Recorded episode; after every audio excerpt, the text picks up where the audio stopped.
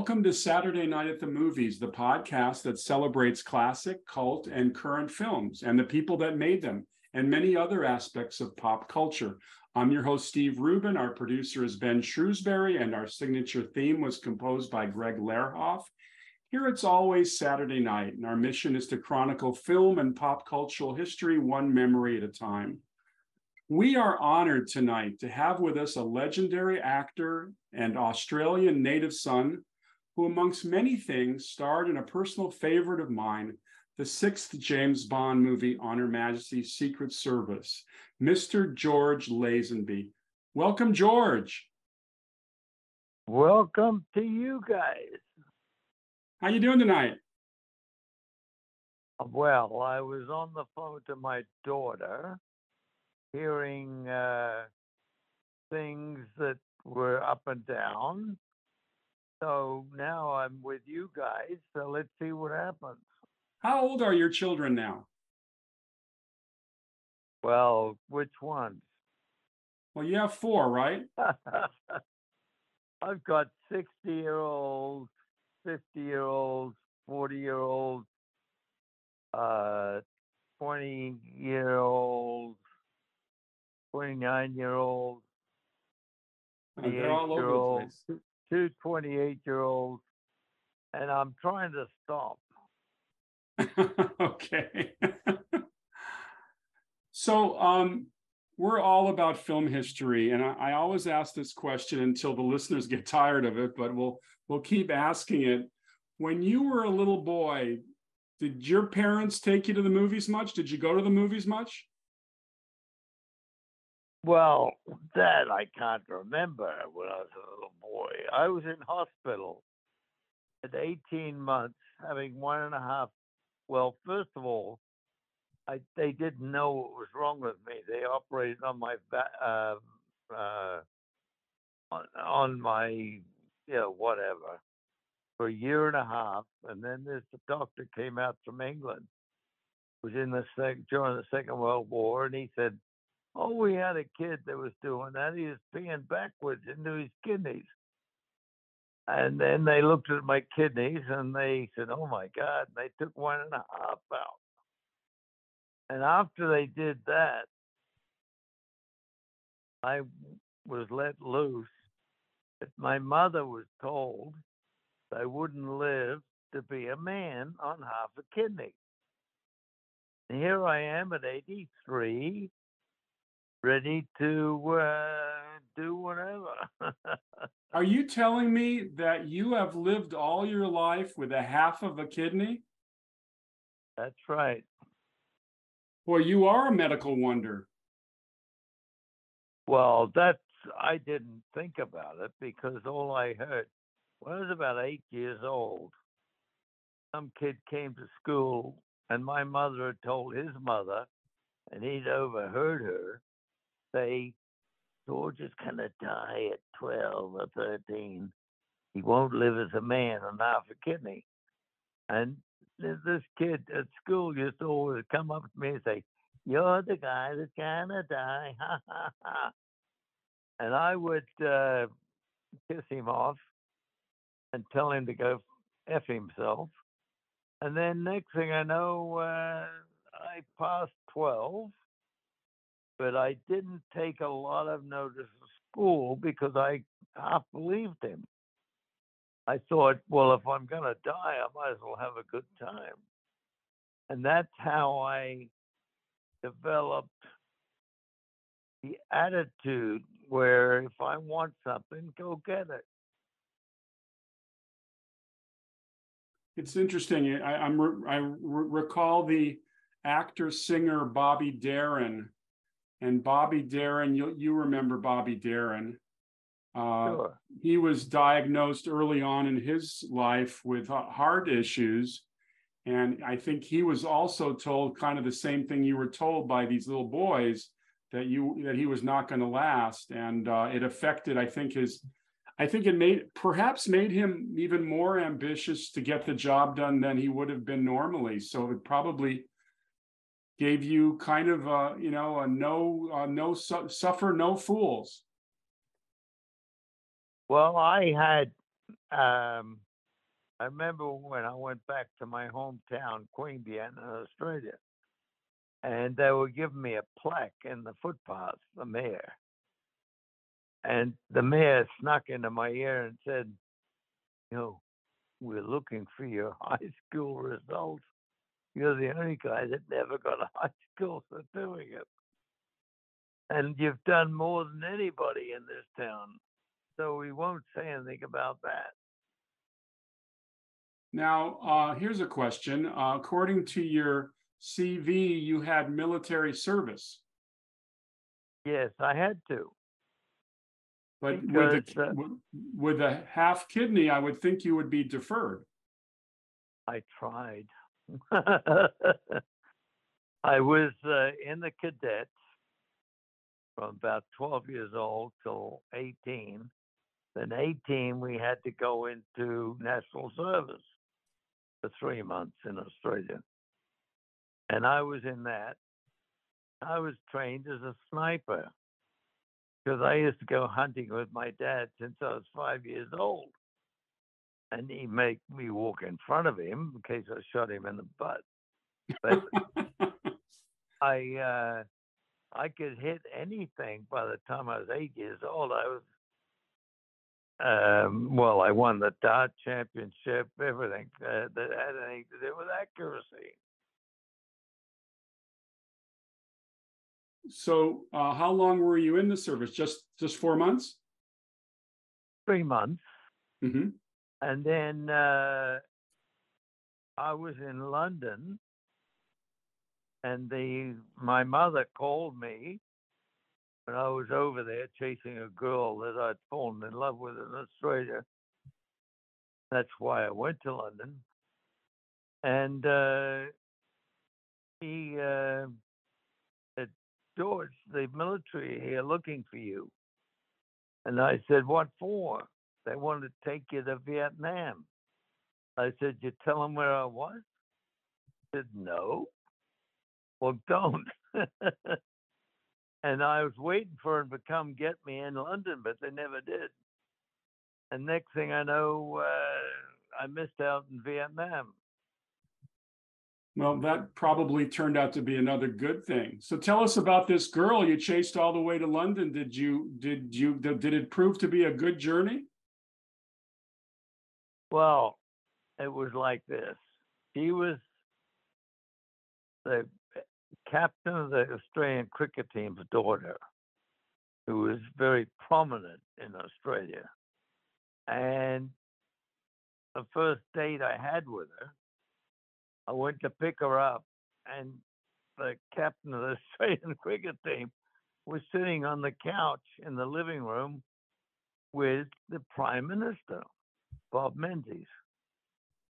So I uh, watched her walking across the room with a hand over her eyes because she was ashamed that I didn't realize that that was the prime minister or her father was the captain of the cricket team. And next thing we fell in love in the nicest way. I mean, we were really in love. And uh, after about, I know, a couple of months, Dad decided that she should go to England. So uh, shipped her off to England, and she told me that Dad said that she was just going to be there for six weeks, and she'd come back. Well, the letters were five a day, you know, blah blah blah. And next thing there were three a day, then two a day, then one a day, and then there were no letters. So I shipped myself off. I gave up a lot. I had a band. I was uh, I had the biggest band in Canberra, the What kind of what kind of band? rock and roll, Oh, and were then you were you singing? no, I was promoting it more than anything. I went up to uh, another band that was the biggest band in Canberra at the Canberra Hotel, And I asked them, could I be in it? And they said, what do you play? I said, nothing. What do you need? They looked at each other and said, this is a nutcase. And so they all wanted musicians, right? So uh, as I was walking out, I heard him say, too bad he doesn't play electric bass. And they'd just come out. So I got my neighbor, who was an electrician, to make me a bass amp. And then I went to the uh, music store and they taught me how to play bass on a guitar because electric basses weren't around. And uh, I learned how to play bass. And I went back and I said, I'm here to play in your band now. And the guy, his name was Ron Sankey, who's head of the band.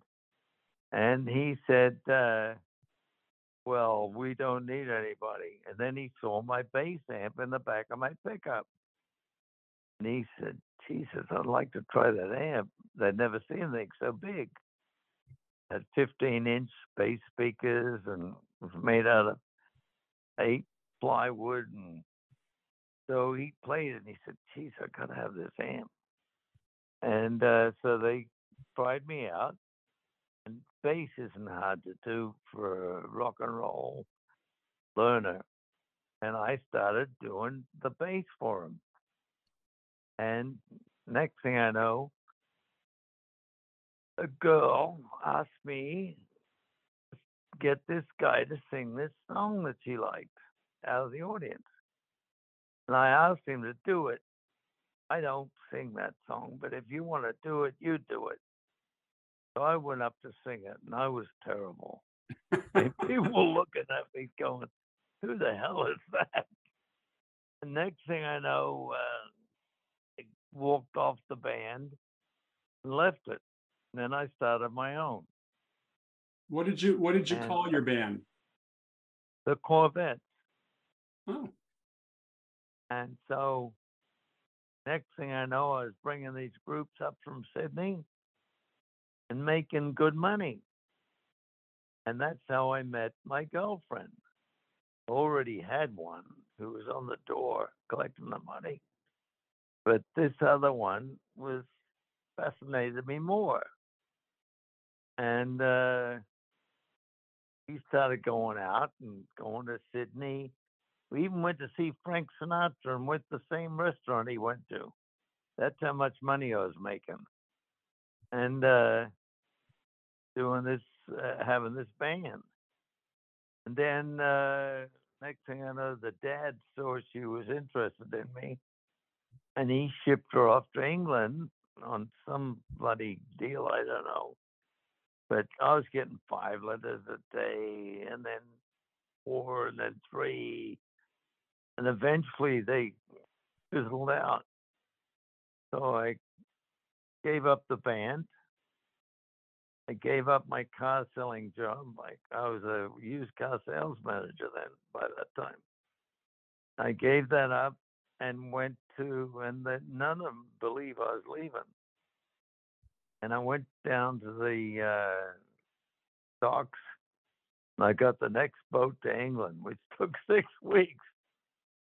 And uh, we went around Adelaide, Perth, and up to you know Arabia and whatnot. And when I got there, couldn't find her. She'd moved. And so I was at the Overseas Visitors Club about two or three months later into Earl's Court in London. And this guy come, he said, I just saw Belinda down the street. Where? I went down there and she was with a bunch of cricketers because dad was the cricket captain in England. And obviously, you know, they connected.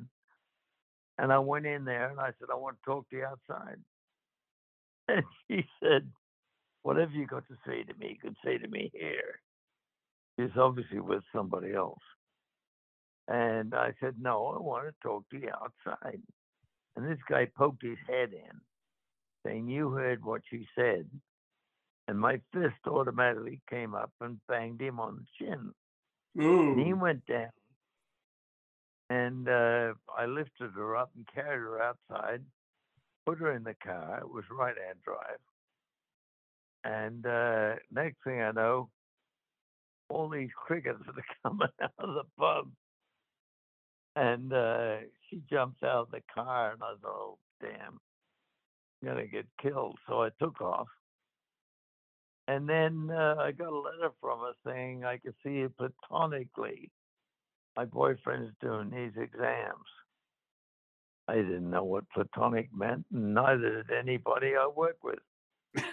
but uh, we, uh, I went around all the salesmen and everybody at the dealership, and they said, "I don't know what the hell that means."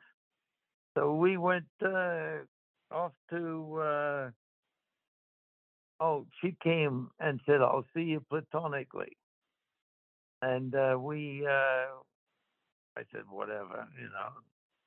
We went to Brisbane. It was the furthest place I could find from Eng- from London. Wait, wait, you're talking about. Brisbane, Brisbane, Australia? No, in uh, England. Oh, Brisbane, England. Okay. Yeah, it was on the other side of uh, England. Next thing I know, I thought, well, I'll nail her ass tonight. And I had a key to her room. So I booked her in, and they had these little shelves with two keys in them. And I took the other one. Every time I wanted to go there, for some reason or other, I had diarrhea. I had to go back to my room. So nothing happened. Next morning, we're down having breakfast. He says to me, I can't believe you didn't come into my room last night. And I said, No, they can hide to myself. But anyway, he ended up heading back, and I said, it. I've come all the way from Australia, my old girlfriend, and I was driving the the uh, uh, the trade-in, the uh, Jaguar, and I'd taken the Mercedes over there. I was working Mercedes Benz. That's another story. But anyway, I got uh, I got uh, halfway back to London. I thought, what the hell are you doing? I went under the freeway, grabbed hold of her, and made love to her. She didn't resist. And but she cried the whole time. And then uh was up against the window and I thought, well, at least I did it once. Next thing she came at me, I thought she was gonna hit me. And she said, love you. and then uh, I said, Well, move in with me. And she did. And we moved in together in London. Now, was this, th- was this, was this when you started, to- when you, I know that you started to do, you had sold cars in Australia, so when you came to London and you needed to make a living, you started to sell cars again, right? Right. I was So working what- on Mercedes Benz. This guy, Errol Forbes is his name. He lives in Perth. And uh, he said, George, I'm leaving my job on Monday. Why don't you go in and uh, ask for it? And I thought, this guy doesn't like me, but why is he offering me this? So I went into the Mercedes Benz in Park Lane, which is the best street in London for car sales, and the Mercedes Benz dealer. And I asked the boss guy there, I said, I want, uh, I come in for Errol Forbes' job. Oh, did you? Wait in the room there. Next thing, five cops came in. Errol had sold off a bunch of cars and set me up as the bad guy. And the police are all around me and they're ringing Australia and checking on me and blah, blah, blah. Finally, they said he's cool, he's clean. So they gave me the job. And I'm living in uh, another world, you know, selling Mercedes compared to the place I was working at in Finchley. this little car dealer, second-hand car dealer, and so uh, This is meeting this, different this, people. this is this is London in the mid '60s. So this is a real swinging scene. Uh, kind of the mod, the whole uh, mini skirts and uh, pop music. It must have been like a Oh playground for you. yeah, couldn't believe it. So what? I what uh, go ahead. I'm sorry. oh I I met guys, you know, selling uh, cars were big time because they bought Mercedes. I remember this guy came in and he said, I want to take pictures of you. And I said, uh, What do you mean? I want to take photographs of you. So it was obviously photographic. And they were just changing the models over from pretty boys to, you know, macho looking guys. And his name was Chad Jenkins. And he said, so I sent my girlfriend along because I thought he was gay. And I was then going out with Belinda. And uh, she went there. Then he comes back in and he says, No, I want to take pictures of you. And I said, Okay. So he took pictures of me and then sent them to a modeling agency. And I never stopped working. I was getting like, I don't know, 25 pounds a week at the car dealer. I was getting 300 pounds a week modeling. So I give up the the car dealing and started modeling. And then uh, went on from there. So the, this the story the, the story that gets told a lot is that you were in your barber shop and Cubby Broccoli saw you in that barber shop, the producer of the Bond movies. Is that true? That's true. That was earlier, uh, before I got the Bond job. I got the Bond job, and someone, the barber, Cubby went back to the barber, and the barber said, That's the guy you said would make a good James Bond. After I'd gotten the job. That's weird, huh? Yeah. And uh, that's how that story came up. Now you also you were you also were noticed. I guess it became a little bit of a cult thing that you were on this uh, commercial uh, for Fry's chocolate bars where you carried a Oh, giant. Big Fry. Yeah, Big Fry came into town, boom, boom. I couldn't work anymore in England because that commercial was so famous. So there's, we can't use the Big Fry man for this, that, or the other. So I had to go to Paris, and I started working in Paris. And uh, then I was work. I was working. First of all, I started off working in. I'd met this girl in uh, Marbella, Spain. She was German, and uh, Gundel. And then we went to uh, Germany. I was working in Germany. And then I fell out with her.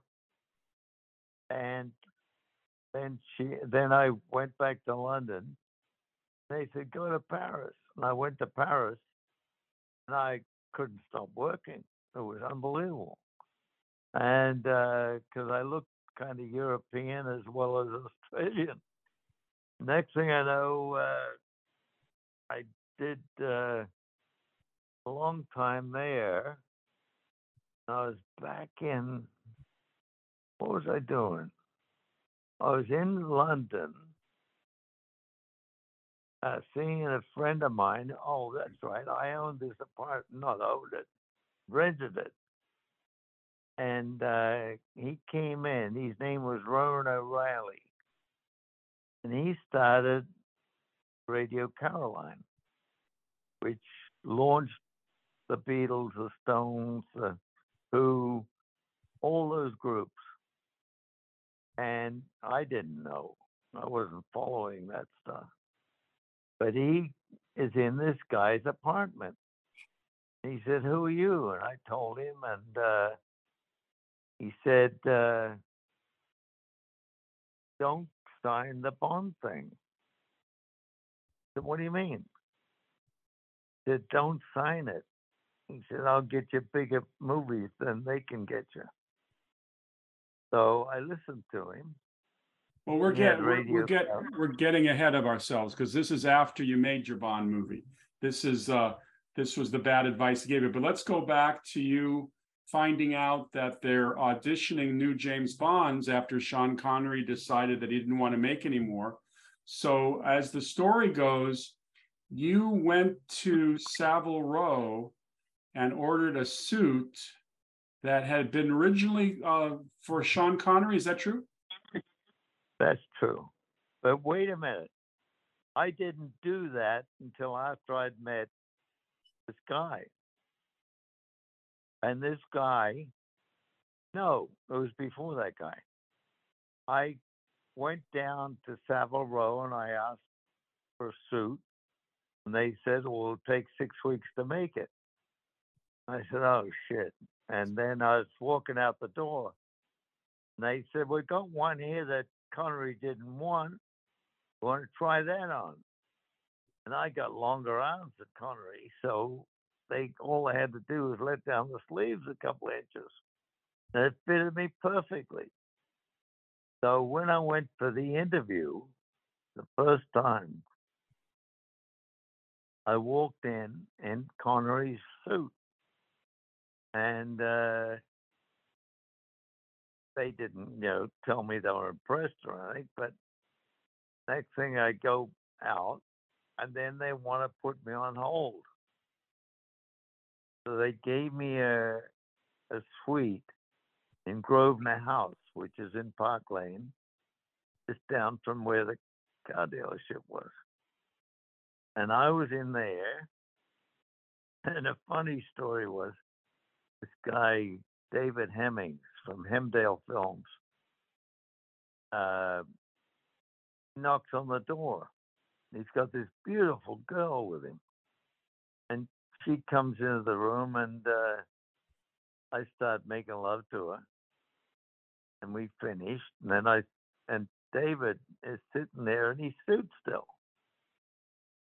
And I said, uh, "Come on, it's your turn." And he said, No, no, it's fine. And he walked out. I never thought, What the hell was that all about? It was Broccoli and Saltzman checking out if I was gay or not. George, George, when you first went in to see Broccoli, what was your impression of him and Saltzman? well, I was, I was, uh, you know, as a car salesman, I didn't have impressions in that sense. My sense was don't say anything that will kill the deal. And it's the same with a car salesman, you know. And I walked in, and the guys asked me, How many movies have you done? I said, I don't remember. They said, What do you mean you don't remember? Well, I did them in, uh, you know, Taiwan, Manchuria, um, Hong Kong, and places like that, where I thought, just off the top of my head, that they wouldn't be able to check. And next thing I know, uh, they uh, had checked on me. But meanwhile, they asked Peter Hunt, who was the director. He was in Switzerland uh, checking on locations. And he came back and they wanted him to meet me. And I sat down with him, and Peter had his fist under his chin, looking at me. He said, Tell me what you've done.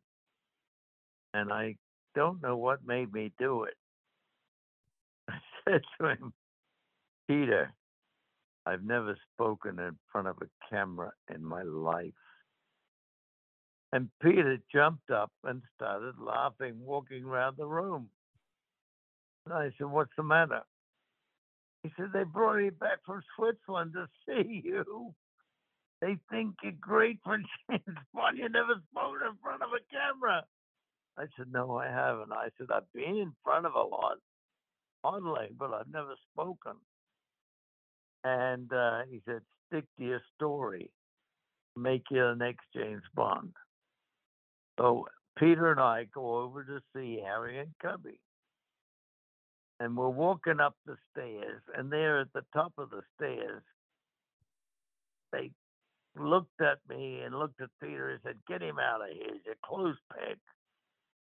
I didn't know what a clothes peg meant, but it didn't sound good. And I would have gone up there and knocked them both out. Except Peter said, Don't, no, no, no, stay, stay. He said, I want to test him.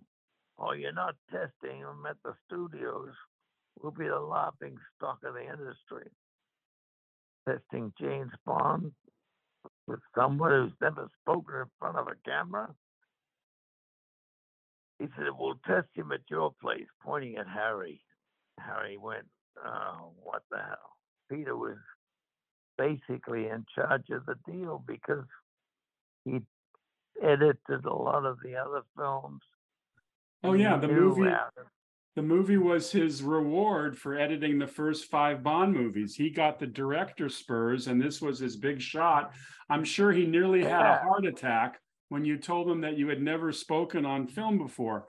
Uh, but he, I Yeah. think he saw something in you, probably the same thing that Harry and Cubby saw, that there was something reminiscent of Sean, but you had your own swagger.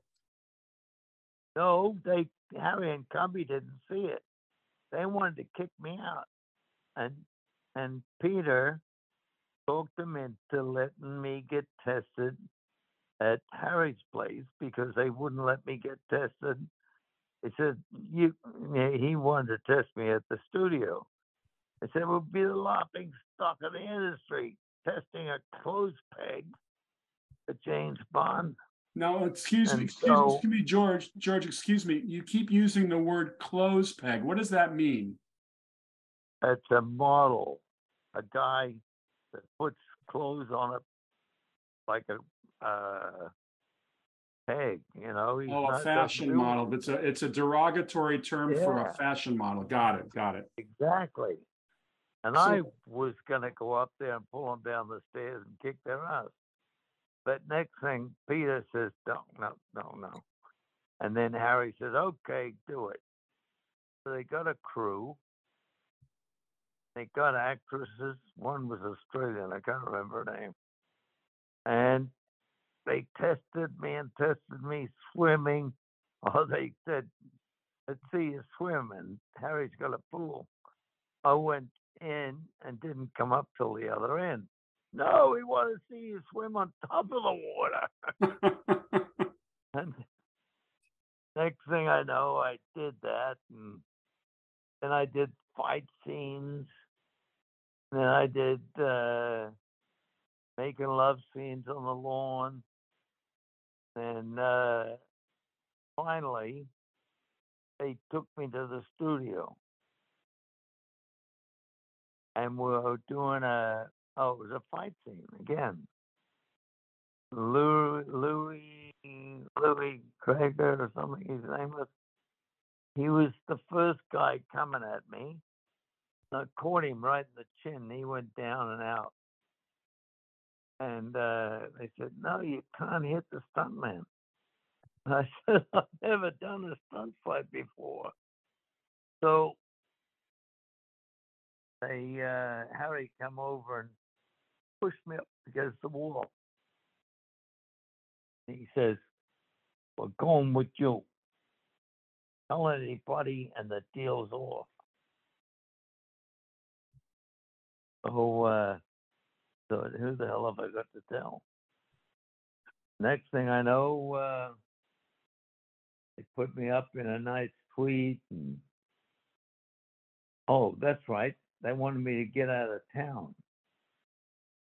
So I got out of town. I went back to Switzerland. And the funny part was I was in Paris with about five or six guys that I knew very well because I'd lived in Paris for a while. And they said to me, Where the hell have you been? We've been looking everywhere for you. And I said, I was in London doing, uh, and one of the deals was tell anybody and the deal's off. So they said, What were you doing in London? I said, I was up for James Bond. And they all said, Did you get it? And I said, Yeah. And they all laughed. They didn't believe me.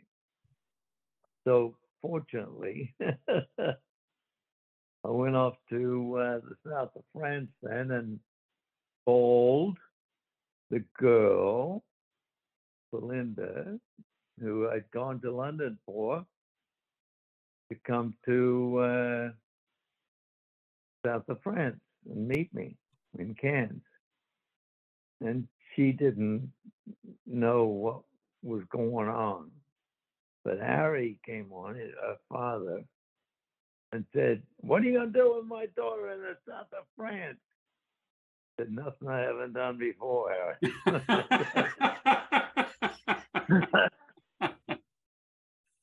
and next thing I know, we, uh, I was waiting for, oh, Harry and Cubby called me to get back to London. We're going to announce you.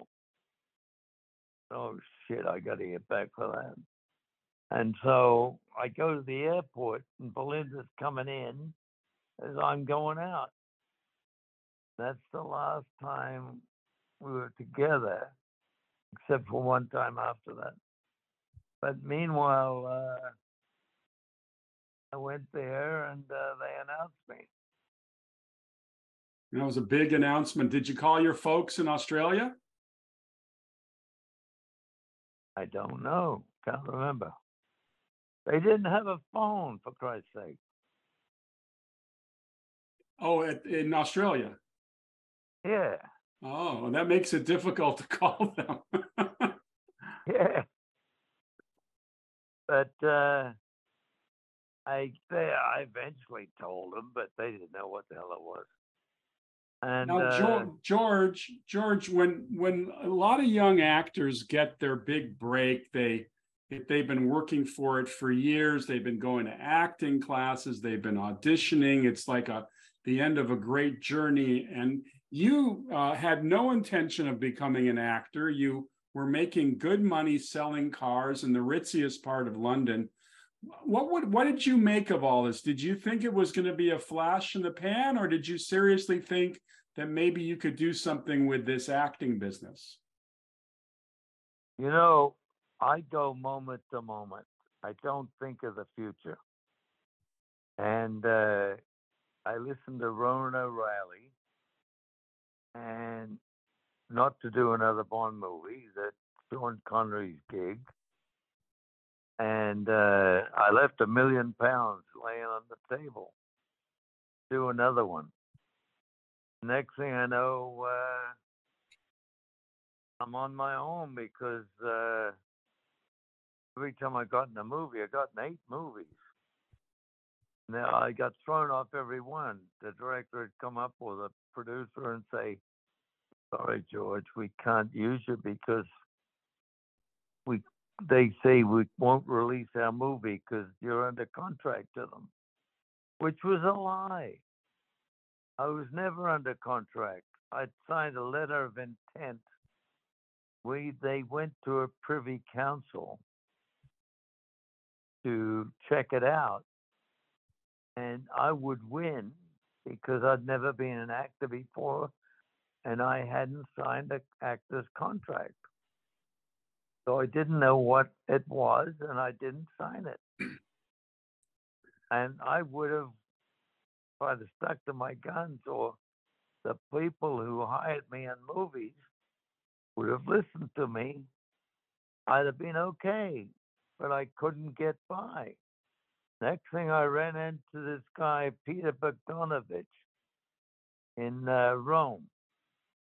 And he introduced me to a guy called Aldo Lado in uh, up north in Italy. And he was making a movie, but he couldn't give me a big part because he'd already cast them and he was making the movie already.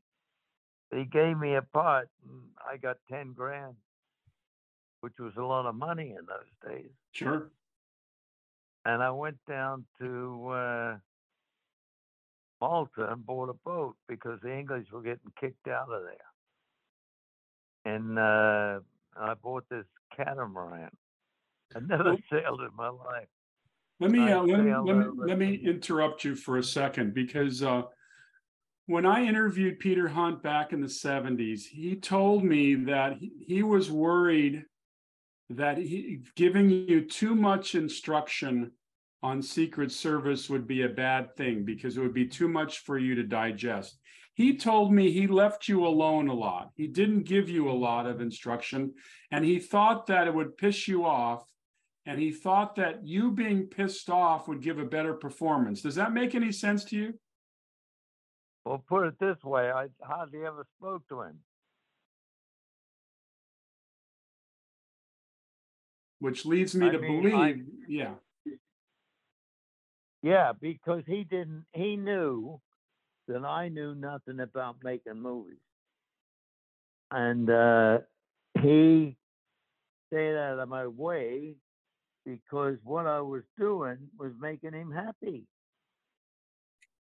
well, I And tell, he I, I was- tell, I tell people, excuse me, I tell people of all the bonds, you always look comfortable in the role. There's very few times in the movie where you don't look like you own the clothes, own the role, own the character. You just seem very comfortable. A lot of actors can get very nervous and fidgety. Uh, you know, it's it's just hard to settle them down. You seem pretty comfortable from the get-go. What do you attribute to that comfort? Well, I was getting laid every night.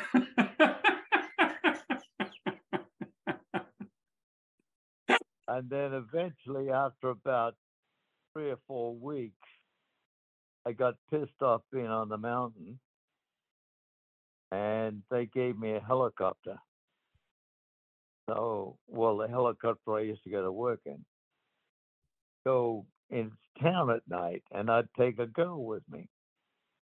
So I had a good life in a way. But the acting part never bothered me. I didn't know there was anything unusual or something that I couldn't do with acting. I've been doing it all my life. Well, cer- certainly you were probably very comfortable with the firearms since, like you said, you'd been going hunting with your dad since you were five. Well, yes. The firearms were nothing, you know, and uh, the fighting was nothing because I've been fighting all my life. And uh, the Well, stunt man used to uh, try and tell me, "Don't hit me," and uh, it was like uh, sometimes I'd skip a beat and hit him, and that'd be laying on the floor. Well, But- the, the- key, the key to James Bond, at least the producers felt from the get-go, is that Bond's got to be good with his fists. He's got to be a guy who, when he walks into a bar, he could take anybody out. And I think that uh, you showed that on the beach in that first scene when you're fighting all those guys who were terrorizing Tracy. And uh, between the cutting that Peter employed with his rapid fire cutting and you uh, fighting your in the surf, and it was just it's such a thrilling opening. It got the movie off to a great start. Well, you know, they didn't do their own stunts, the other Bonds. Connery never did his own stunts. Hello? Yeah, no, no, I I heard you. I heard you. Uh, uh, but Yeah, you, they you told me he never did his own stunts. And uh, he uh, learned that from acting. You don't have to do your own stunts, you know. He used to complain if you had to walk down the stairs. Do you um but up in the up at Piz Gloria, when you're trying to break out of the uh cable car house, uh that's not you on those cables. Oh yes it is. It really? Yes it is. I did everything because I didn't know you didn't have to. Because there there were stuntmen on location with you. I know, but Peter Hunt wanted to use me wherever he could, Right. and because he could go in close, and uh, climbing down cables was nothing to me. You uh you were blessed with having one of the great female co-stars of the entire series, if not the best co-star, and, and of course Diana Rigg. Before she was before she came to Bond, did you know who she was? I I'd heard of her, but I never met her. You guys have terrific chemistry in that in that movie. I think that there's a lot of pressure on you because this is the this is the movie where James Bond falls in love and, and eventually gets married. And I think that uh, uh, everything hinged on you and Tracy having great chemistry. I have to tell you that my favorite moment in this in the movie, one of my favorite moments, is you've escaped from Piz Gloria. You make your way down to the little town. You're sitting on the ice rink. Your head's down. You're feeling all the pressure, and and Tracy skates up to you and says, "What's the matter, James?"